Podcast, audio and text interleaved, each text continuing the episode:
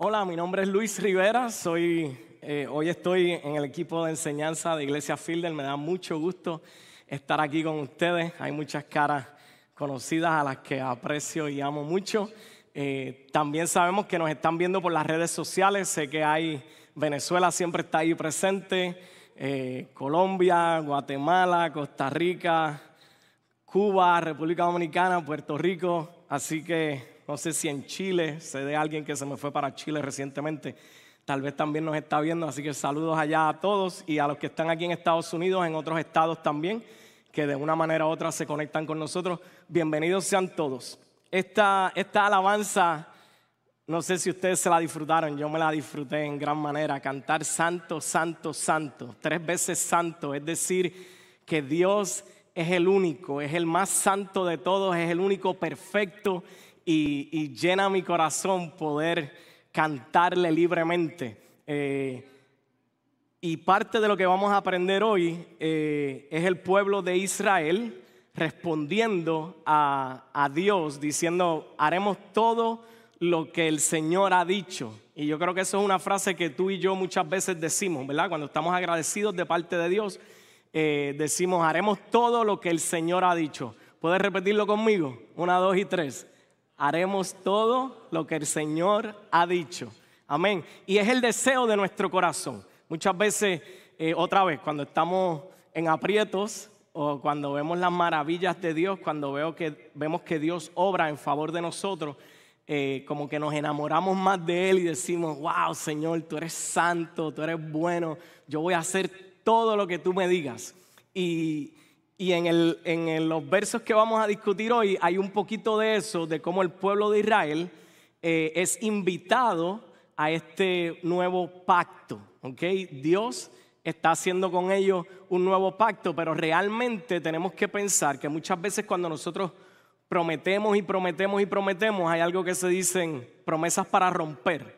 No sé si a ustedes les pasó cuando niño o cuando más jovencito eh, que alguien les prometió algo y cuando no les cumplió uno dice, pero tú me prometiste. Y dicen, ah, las, promesas se hacen para romperlas. Y pues te rompen el corazón, te da tristeza, te duele. Eh, muchas veces prometemos a nuestras parejas, a nuestros hijos, yo te prometo que voy a estar allí y no llegamos. Y cuando nos confrontan decimos, no, no, yo te prometo que la próxima vez, y te prometo que la próxima vez. ¿A alguien le ha pasado eso? O usted ha prometido y no ha cumplido, o a usted le han prometido y usted no ha cumplido, una de dos. Pero yo creo que todos estamos más o menos en el, en el mismo bote. Nos pasa con las resoluciones de año nuevo también. No, yo me propongo que este año voy a hacer ejercicio, este año voy a comer mejor, este año voy a, voy a bajar de peso, este año voy, este año voy, este año voy. Pasan dos semanas, se rompió todo, ¿no? Yo empiezo la dieta mañana, eh, no, este, está muy frío, yo voy a hacer ejercicio mañana y, todas esas cosas. Y, sucede, ¿verdad? No sucede, pero más triste es que inconscientemente o tal vez ignorantemente nos sentimos que nosotros podemos cumplir con esas promesas. Nos sentimos de que no, no, este año sí que sí. Allá en mi país dicen ahora sí que sí, de, definitivo, seguro. Y volvemos y caemos y volvemos y fallamos. Peor aún es cuando esto nos sucede cuando le hacemos promesas a Dios. Sí, Señor, yo te prometo, yo te prometo, yo te prometo y nos quedamos cortos. Eh, no sé si a ustedes les ha pasado alguna vez un, un buen mensaje. ¡Wow! ¡Qué mensaje tan bueno! Pasas al frente, estás convencido de que lo has estado haciendo mal, el sentido de culpa te lleva al frente, pides oración y sales de aquí convencido de que estabas mal y convencido de que de hoy en adelante lo vas a hacer bien. Y no llegó la final del domingo y ya estás haciendo lo mismo otra vez. Entonces vamos a ver, eh, en esto es exactamente lo que está pasando el pueblo de Israel y nosotros estamos terminando, como dijo Pastor Rafi, estamos terminando la, serie, la segunda parte de la serie de Éxodos y vamos a ir al capítulo 24. Y mientras ustedes buscan en sus Biblias o, prenden sus Biblias y buscan en el, capítulo 24, les voy a hablar un poquito de lo que hemos estado viendo en los últimos capítulos. Capítulo 20, Dios le da al pueblo eh, los diez mandamientos, capítulos 21, 22 y 23, se explican cómo vas a vivir, cómo vas a aplicar todos estos mandamientos. Nos hablan de cómo tratar a, a los demás, en este caso, ¿verdad? A los hebreos, cómo tratar a los demás israelitas, cómo tratar a los esclavos. Todas las áreas que, que se puede aplicar todos estos versos están discutidos ahí en los, en los capítulos 21 al 23. Pero vamos rapidito al capítulo 24 y dijimos que aquí es donde Dios va, está invitando al pueblo de Israel a hacer un pacto con él. Y quiero que tú veas cada uno de, de estos versos como si tú fueras el pueblo de Israel. ¿Ok? En el 2023 hay un pueblo que se llama Israel, una nación, ¿cierto? Ahora mismo está en guerra, estamos, ¿verdad? Siempre decimos que oremos por Israel. No olviden también orar por Palestina y orar por todas las personas afectadas en esta guerra. Pero en este momento, este Israel es los descendientes de Abraham, que ya son una gran nación, y Dios los está llevando en un proceso, Dios los lleva al desierto para que vayan entendiendo, salgan de la mentalidad de esclavo y vayan entendiendo que ahora son el pueblo de Dios. Y aquí en el 24 vamos a ver los términos y lo que Dios dispone, ¿ok? Capítulo 24, versos 1 y 2 dice, también le dijo el Señor a Moisés, sube al monte a verme junto con Aarón, Nadab, Abiud y setenta de los ancianos de Israel. Ellos podrán arrodillarse a cierta distancia, pero solo tú, Moisés, podrás acercarte a mí. El resto del pueblo no deberá acercarse ni subir contigo. Aquí hay dos puntos. Número uno, el capítulo empieza diciendo, también le dijo el Señor a Moisés. Significa que esto es parte de todo lo demás que hemos estado hablando, capítulo 20, 21, 22, 23. Todo esto que Dios le ha estado instruyendo a Moisés, esto es adicional, ¿ok? Si no estuvieron aquí el domingo pasado, pues agárrese YouTube o Facebook y entre a las predicaciones anteriores y puede encontrar todos esos temas anteriores. Y número dos, Dios le está diciendo a Moisés, solo tú, Moisés, podrás acercarte a mí. Y aquí Dios está estableciendo un orden. Sabemos que Dios es un Dios de orden. Usted puede acomodar a Dios como usted quiera. El hecho de que usted quiera acomodar a Dios en esta cajita no quiere decir que Dios se acomode en esa cajita, ¿cierto? Entonces cuando nosotros entregamos la autoridad de nuestra vida a Dios, una de las cosas que hacemos es estudiar la palabra para poder entender ¿Qué es lo que Dios quiere de mí? Pues aquí estamos viendo Dios proveyendo unas instrucciones claras. Le dice a Moisés, solo tú, porque Dios está estableciendo que entre el pueblo de Israel y Dios tiene que haber un mediador. Se lo pongo más bonito, entre el pueblo pecador y el Dios santo tiene que haber un mediador. Y ese es Moisés en este momento. Por lo tanto, es una oportunidad que Dios está dando instrucciones para que el pueblo pueda ver que Dios hay que honrarlo y hay que obedecerlo y es un Dios santo. Incluso a los ancianos pueden subir hasta cierta distancia, pero el resto del pueblo que ni, que ni toquen el monte. En versos anteriores lo pudimos ver, que era un, momento súper, súper importante. ¿Qué es lo que Dios está haciendo aquí en este momento? Vamos a ponerlo así, Dios está haciendo un servicio, un, un día de alabanza. Él está haciendo un culto de alabanza para Él mismo. Él hizo el servicio, Él pone las reglas, Él pone a los músicos, Él pone a, a, cada uno de lo que va a suceder y aquí está poniendo orden, ¿ok? Primero dice, vengan al monte, pero tú solo Moisés llegas más cerca de mí, tú solo es el que te vas a ver conmigo. Y en este proceso vamos viendo lo que Moisés como mediador va a hacer. Vamos a ver el verso 3 y el verso 7, ¿ok? Verso 3 dice, Moisés fue y refirió al pueblo todas las palabras y disposiciones del Señor, y ellos respondieron a una voz, haremos todo lo que el Señor ha dicho. Moisés puso en, perdón, brinco al 7. Después tomó el libro del pacto y lo leyó ante el pueblo. Y ellos respondieron, haremos todo lo que el Señor ha dicho y le obedeceremos. Esas fueron las palabras que yo casi obligué a ustedes a decir esta mañana, ¿verdad? Haremos todo lo que el Señor ha dicho y, el pueblo responde a, esas, eh, a esos términos. Así que parece que Moisés lo que le habló fueron 30 segundos, pero en realidad Moisés le dijo todos los términos y estatutos que Dios le había dicho y el pueblo respondió. Algo interesante en estos versos es que se repiten.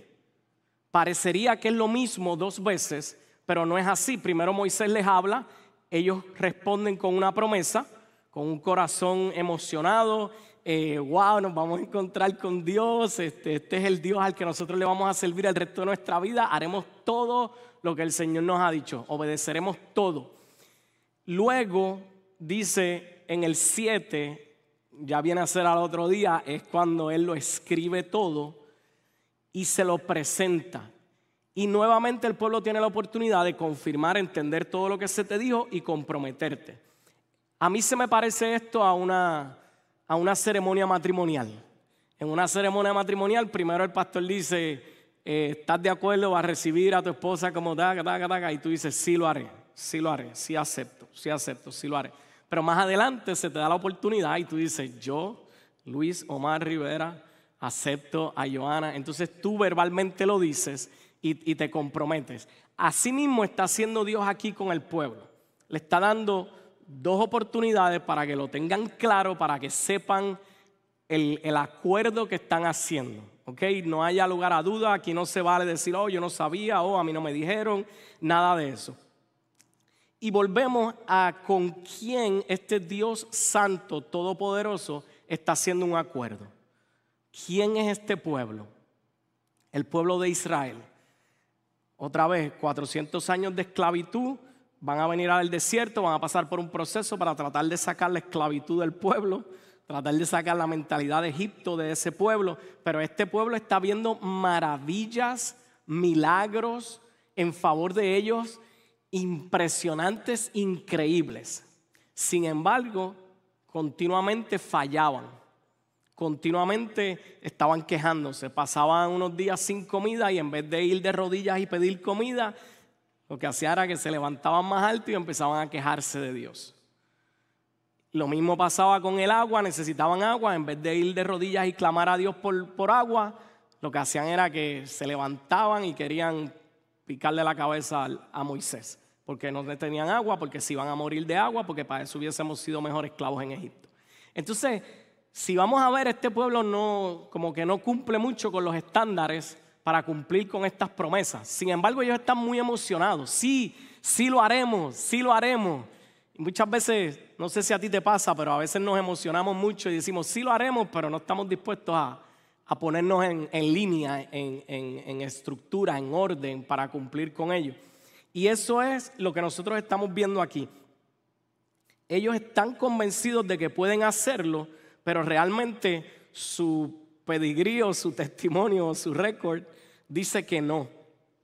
Eh, vamos a ver qué sigue haciendo Moisés, porque Moisés sabe que es un pueblo pecador y como mediador él tiene que atender esa situación. Vamos a leer los versos del 4 al 6 y dice, Moisés puso entonces por escrito lo que el Señor había dicho a la mañana siguiente madrugó y levantó un altar al pie del monte y en representación de las doce tribus de Israel consagró doce piedras. Luego envió a unos jóvenes israelitas para que ofrecieran al Señor novillos como holocaustos y sacrificios de comunión.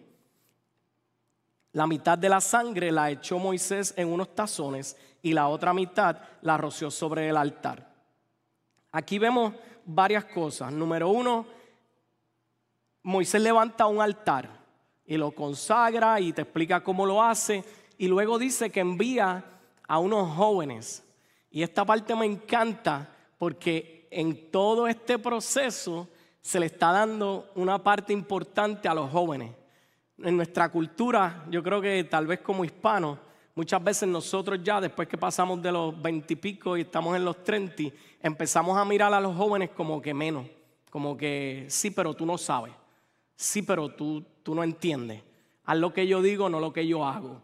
Y, a veces como padres tal vez como que no, yo no sé si, si le pido a los, a los jóvenes que están aquí que levanten la mano si se sienten así o si le digo a los padres que levanten la mano los que hacen eso. Pero yo soy culpable de ello y muchas veces como que medio no le damos valor. Sepa usted que los jóvenes, el Espíritu de Dios también está en los jóvenes. Y son tan valiosos y son tan importantes para Dios como lo es usted. Así que ahí tienen una gotita de saber para que la analicen y después predicamos de eso. Pero seguimos aquí y vemos que eh, Moisés le pide a estos jóvenes que hagan un sacrificio. Actually, eh, actualmente hace dos. Uno es holocausto y el otro es sacrificio de comunión, que también se conoce como sacrificio, eh, ofrenda de paz. ¿Cuál es la diferencia? Te preguntarás, porque ya pues no lo hacemos, ¿verdad? Aquí no hemos hecho sacrificio últimamente. el primero es el holocausto. En ese, el animal que se ofrece se quema por completo. En el segundo es la ofrenda de, paz o el sacrificio de comunión. En este el animal se degolla y se recoge toda la sangre, se derrama toda la sangre y luego se pica y unas partes del animal se queman en el altar y otra parte del animal se consume, se come por el, por el que presenta el sacrificio. ¿Ok?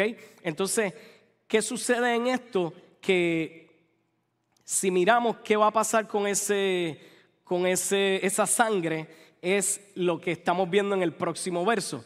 Pero todo sacrificio requiere que se derrame sangre. Y el propósito de que se derrame la sangre, hay varios propósitos. Vamos a leer el verso 8. Eh, primero en eso en eso dice que la sangre se derrama en el altar. Dijo que una porción la derrama en el altar. Esa sangre viene a representar a Dios, que es la sangre de Dios, siendo parte de ese pacto. Y Moisés hace algo bien interesante con la otra porción. Vamos a leer el verso 8. El verso 8 dice, Moisés tomó la sangre, roció al pueblo con ella y dijo, esta es la sangre del pacto que con base en estas palabras el Señor ha hecho con ustedes. Hay dos beneficios en esto. El beneficio número uno es que con esa sangre se limpian los pecados del pueblo para poder estar en la presencia de Dios, ¿verdad? Y eso tal vez si has leído antes en Éxodo y en otros lugares, nos podemos ir al principio, desde que Adán y Eva pecaron, ha habido derramamiento de sangre para que haya perdón de pecado. Más aún Hebreos capítulo 9, versículo 22 dice sin derramamiento, Dios dice sin derramamiento de sangre no hay perdón de pecado. Entonces, es importante que se derrame sangre para pagar por la muerte, para pagar por el pecado del pueblo. Pero el segundo propósito que tiene esto cuando dice que se rocía sobre el pueblo es para hacer al pueblo parte del pacto. De esta manera Moisés está vamos a decir, metiendo al pueblo en el pacto. Así que una parte de la sangre era la sangre de Dios que fue derramada en el altar, representa a Dios en el altar, y la otra es el pueblo, no solamente para perdonar los pecados, pero al ser rociados, al ser cubiertos con la sangre de este animal, entonces ellos vienen a ser parte del pacto. ¿Qué sucede luego con esto? Vamos a los versos 9 y 10. El verso 9 dice, Moisés y Aarón, Nadab y Abiud y los 70 ancianos de Israel subieron y vieron al Dios de Israel. Bajo sus pies había una especie de pavimento de zafiro, tan claro como el cielo mismo. Esto es increíble. Estamos diciendo que este pueblo vio a Dios. ¿Ok? Yo no sé si usted ha estado en un momento en su vida que usted ha sentido que usted está en la presencia de Dios y es el momento más feliz de su vida, más pleno, más completo. Lo más seguro estaba llorando, tirando mocos y lágrimas y de todo, pero ese momento usted todavía lo recuerda. Ahora imagínense que usted esté delante de Dios. Y, hay algo aquí que, es de discusión. Alguien que sabe un poquito más de la Biblia dice, oh, espérate, pero no, porque no puede ser, porque eh, el que ve a Dios muere, no, puede soportarlo y, y, tiene que morir. Cierto, Éxodo capítulo 33, verso 20 dice, nadie puede verme y seguir con vida. Entonces los teólogos han hecho un análisis de este verso y dicen, bueno, hay, hay varias razones, hay varias posibilidades. Una de las posibilidades es que eh, vieron alguna forma general que les permitió ver a Dios vagamente, algún tipo de silueta. Otros dicen que vieron de la mitad para abajo y por eso pues describen los pies y, que un pavimento de, zafiro. Otros dicen que es una, es una preencarnación de Cristo. Podemos ver en el Antiguo Testamento a Cristo en varias ocasiones y, ellos, otros dicen, pues fue que vieron a Cristo. Pero eso no es, la realidad es que ni usted ni yo sabemos porque no estuvimos allí, los teólogos tampoco estuvieron y estamos tratando de, de, explicar esto. Pero lo más importante viene en el verso 11. Vamos a leer el verso 11 y dice, y a pesar de que estos jefes de los israelitas vieron a Dios, siguieron con vida, pues Dios no alzó su mano contra ellos.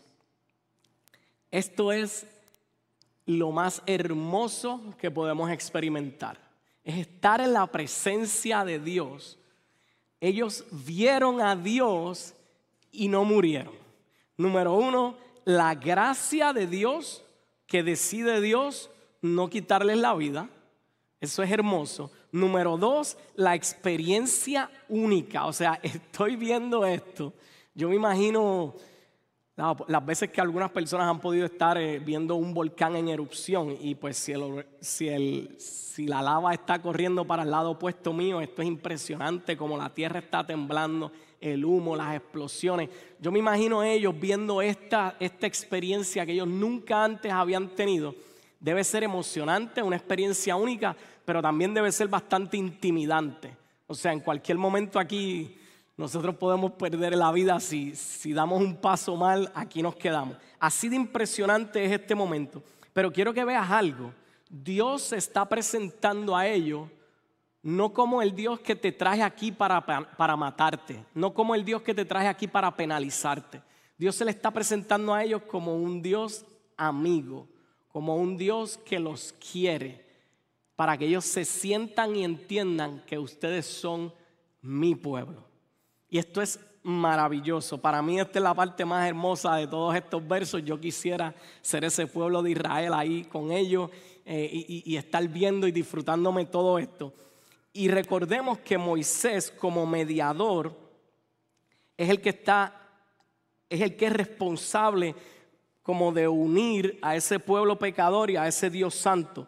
Y entonces, miren lo que sucede en los versos 12 al 18 que son los versos de, dedicados más bien a lo que Dios hace a Moisés o hace con Moisés. El Señor le dijo a Moisés, verso 12, sube a encontrarte conmigo en el monte y quédate allí.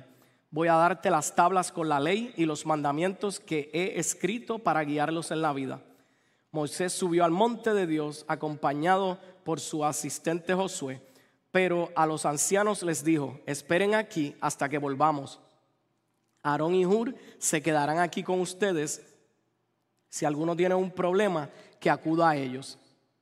En cuanto Moisés subió, una nube cubrió el monte y la gloria del Señor se posó sobre el Sinaí. Seis días la nube cubrió el monte. Al séptimo día, desde el interior de la nube, el Señor llamó a Moisés. A los ojos de los israelitas, la gloria del Señor en la cumbre del monte parecía un fuego consumidor. Moisés se internó en la nube y subió al monte y allí permaneció 40 días y 40 noches. Qué hermoso es esta experiencia que está viviendo Moisés. Y la está viviendo Moisés solito, ¿verdad? Eh, Moisés es ese mediador por lo tanto, Moisés es quien tiene ese privilegio de ir directamente al Padre y sentarse cara a cara con el Padre. En estos versos yo puedo ver cuál es el requisito para ser Moisés. Lo que Dios le pidió a Moisés todo el tiempo en la relación que tuvieron juntos fue obediencia. Dios le pidió a Moisés obediencia, les daba paso a paso lo que se tenía que hacer. Moisés dejó a otros ancianos a cargo. Si hay algún problema, hablen con Pepe y Juan, que yo voy para allá arriba, voy a estar en la presencia de Dios. Y, él fue obediente. Eso es una característica muy valiosa. Eh, segundo, Moisés está en la gloria de Dios. Esto es algo, una experiencia única para él y es una experiencia única también para aquellos ancianos que están viendo todo lo que está pasando. Y esto no es algo que pasó en, en 35 minutos, como es la prédica. Estamos hablando de que pasaron días. Y esa presencia seguía ahí, ellos siguieron en esa presencia. Incluso hay unos versos en, la, en la traducción Reina Valera que habla de que ellos comieron y bebieron en ese lugar. Entonces es una experiencia única que ellos están teniendo. Todo esto Dios lo está haciendo para que ellos vean la importancia del pacto que estoy haciendo contigo. Ahora, ¿qué significa todo esto para mí? Porque no sé si te diste cuenta, Luis, pero aquí no hay ningún israelita eh, esto sucedió hace miles de años atrás. Y, cómo me aplica esto a mí? ¿Cómo puedo yo ser parte de eso? Lo primero que me viene a la mente es el libro de Salmos, capítulo 24. Salmos 24, versos 3 y 4. Dicen, ¿quién puede subir al monte del Señor? ¿Quién puede estar en su lugar santo? Solo el de manos limpias y corazón puro el de manos limpias, ahí ya me tienen que descalificar a mí, yo no tengo las manos limpias. El de corazón puro, yo creo que todos ustedes también quedan descalificados. Nadie sube al monte del Señor. Manos limpias y corazón puro. Me viene a la mente otra vez cuántas veces le he prometido a Dios y no le he cumplido. Más aún cuántas veces le he prometido a Dios o le he dicho a Dios. No, yo no voy a hacer eso. Por lo tanto, nosotros estamos descalificados. ¿Qué necesitamos? ¿Qué podemos hacer? Nosotros, eh, por más que nos esforcemos de agradar a Dios y de buscar agradarle y hacer lo que Él quiere, realmente no podemos. Pero estos versos que hemos estudiado aquí en el capítulo 24 son hermosos y son unos versos que nos dan mucha esperanza. Si miro el salmo, digo, yo no cualifico, me quedé, yo no funciono. Pero cuando miro toda esta historia del capítulo, ¿sabes por qué esto nos da esperanza? porque esto es una sombra de lo que Jesús hace por nosotros. Todo esto que estás viendo, cada uno de ellos eh, te los puedo ir mostrando, pero mira, eh, en cada uno de ellos la obediencia, nosotros no obedecemos, Jesús caminó por la tierra y obedeció al Padre en todo. Nosotros pecamos, Jesús no pecó. Nosotros tenemos las manos sucias o el corazón impuro, Jesús tiene el corazón limpio, las manos limpias y corazón puro cada una de estas cosas que tú y yo no podemos cumplir, cuando miramos a Jesús, Jesús las cumple. Jesús es un mediador mucho mejor que lo que fue Moisés. Fíjense que cuando él estuvo en la tierra, hubo un el pueblo cuando lo quería cuando lo querían matar, ¿verdad? Los judíos. Los voy a llevar a esos versos, Mateo capítulo 27, versos 24 al 26. Y dice, cuando Pilato vio que no conseguía nada, sino que más bien estaban formando un tumulto, pidió agua y se lavó las manos delante de la gente. Soy inocente de la sangre de este hombre, dijo. Allá ustedes, que su sangre caiga sobre nosotros y sobre nuestros hijos, contestó el pueblo. Entonces les soltó a Barrabás, pero a Jesús lo mandó a azotar y lo entregó para que lo crucificaran. Miren qué ironía que este mismo pueblo de Dios que había tenido sus ancestros, habían tenido la oportunidad de ir de frente a la presencia de Dios y ver la presencia de Dios, Dios les envía a su Hijo como mediador para pagar por el pecado de ellos, sin embargo ellos lo que gritan es que lo crucifiquen. Más aún, ellos no están viendo que cuando Pilato dice, pues a mí no me hagan responsable yo no soy responsable por la sangre de ese. Ellos dicen, oh, échanosla a nosotros encima, sobre nosotros y sobre nuestros hijos, crucifícalo. Lo que ellos están queriendo pasar juicio sobre el Hijo de Dios es el plan de Dios para traer salvación, para limpiar sus pecados y para atraerlos hacia ellos. Sin embargo, ese pueblo judío, cuando Jesús caminó en la tierra, no lo recibió, no lo quiso aceptar. Entonces, cuando miramos eh, el juicio versus la declaración de, gracia y de misericordia que Dios nos está dando, es importante entender que nosotros no podemos cumplir las promesas. Jesús sí cumplió todo. Y algo hermoso que hay aquí es que Jesús vino para tener manos limpias y corazón puro por ti y por mí. Y mientras yo te voy explicando lo que Jesús ha hecho por ti y por mí, yo creo que lo único que puede haber de tu parte es asombro y es adoración y es celebración de lo que Jesús ha hecho por ti y por mí. Cuando Jesús estaba muriendo en la cruz, dijo, consumado es, está terminado, ya Él hizo todo, ya Él cumplió con toda la ley, con todo lo que se requería. Y cuando Él muere, dice la Biblia que el velo se rompió, el velo que separaba el lugar santo al lugar santísimo, ese lugar donde solamente el sacerdote mayor podía entrar una vez al año y con una cadenita por si caía muerto sacarlo porque nadie se va a meter a sacarlo de allá adentro. Ese velo se abrió. ¿Qué significa eso? Que Jesús nos da acceso al lugar santísimo. Con Moisés se quedaron perdonados, parte del pacto, pero te quedas de afuerita. La oportunidad que tú y yo tenemos es que entramos a la presencia de Dios. Eh, ¿Qué significa esto? Tú me dirás, ok, ¿qué yo tengo que hacer? ¿Qué tengo que hacer para que esto suceda?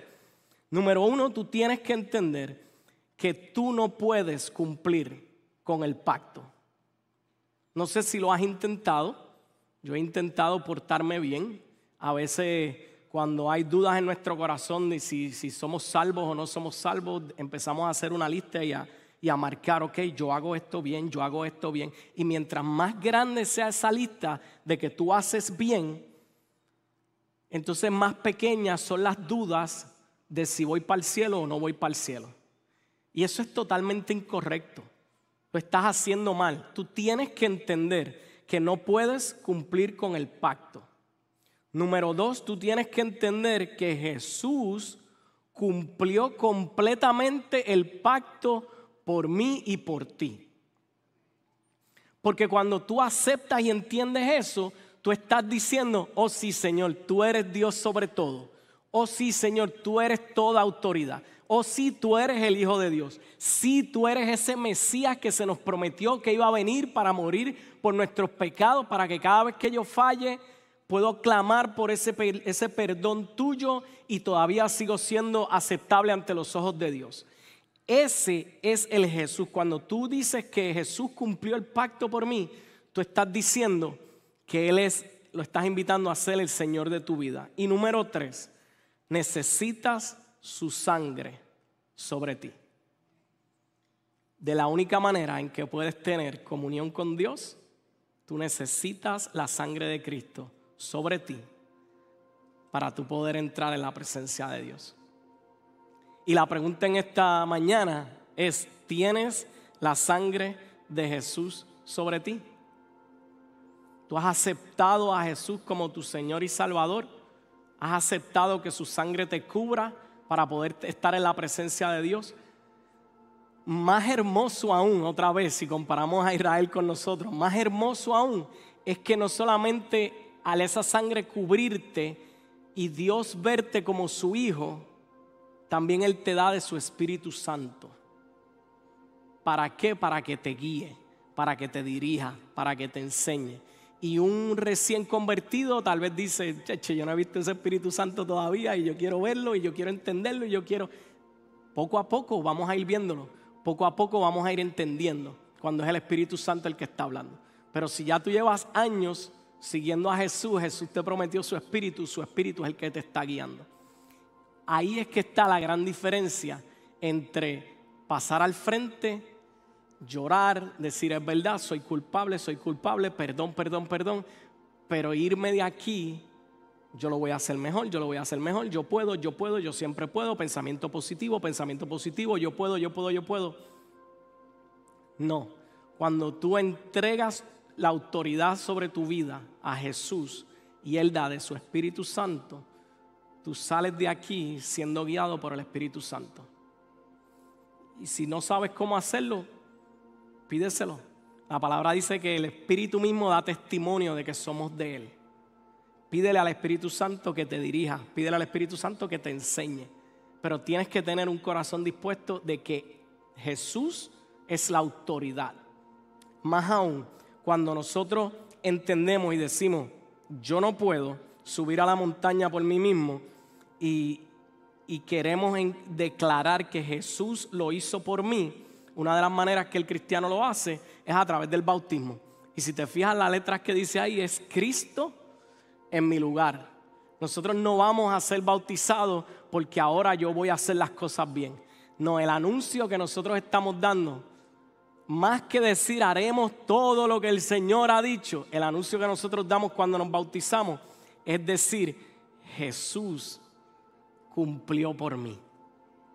Y por eso su sangre me cubre. Amén. Entonces, la invitación para esta noche, para esta mañana, es que hoy será diferente.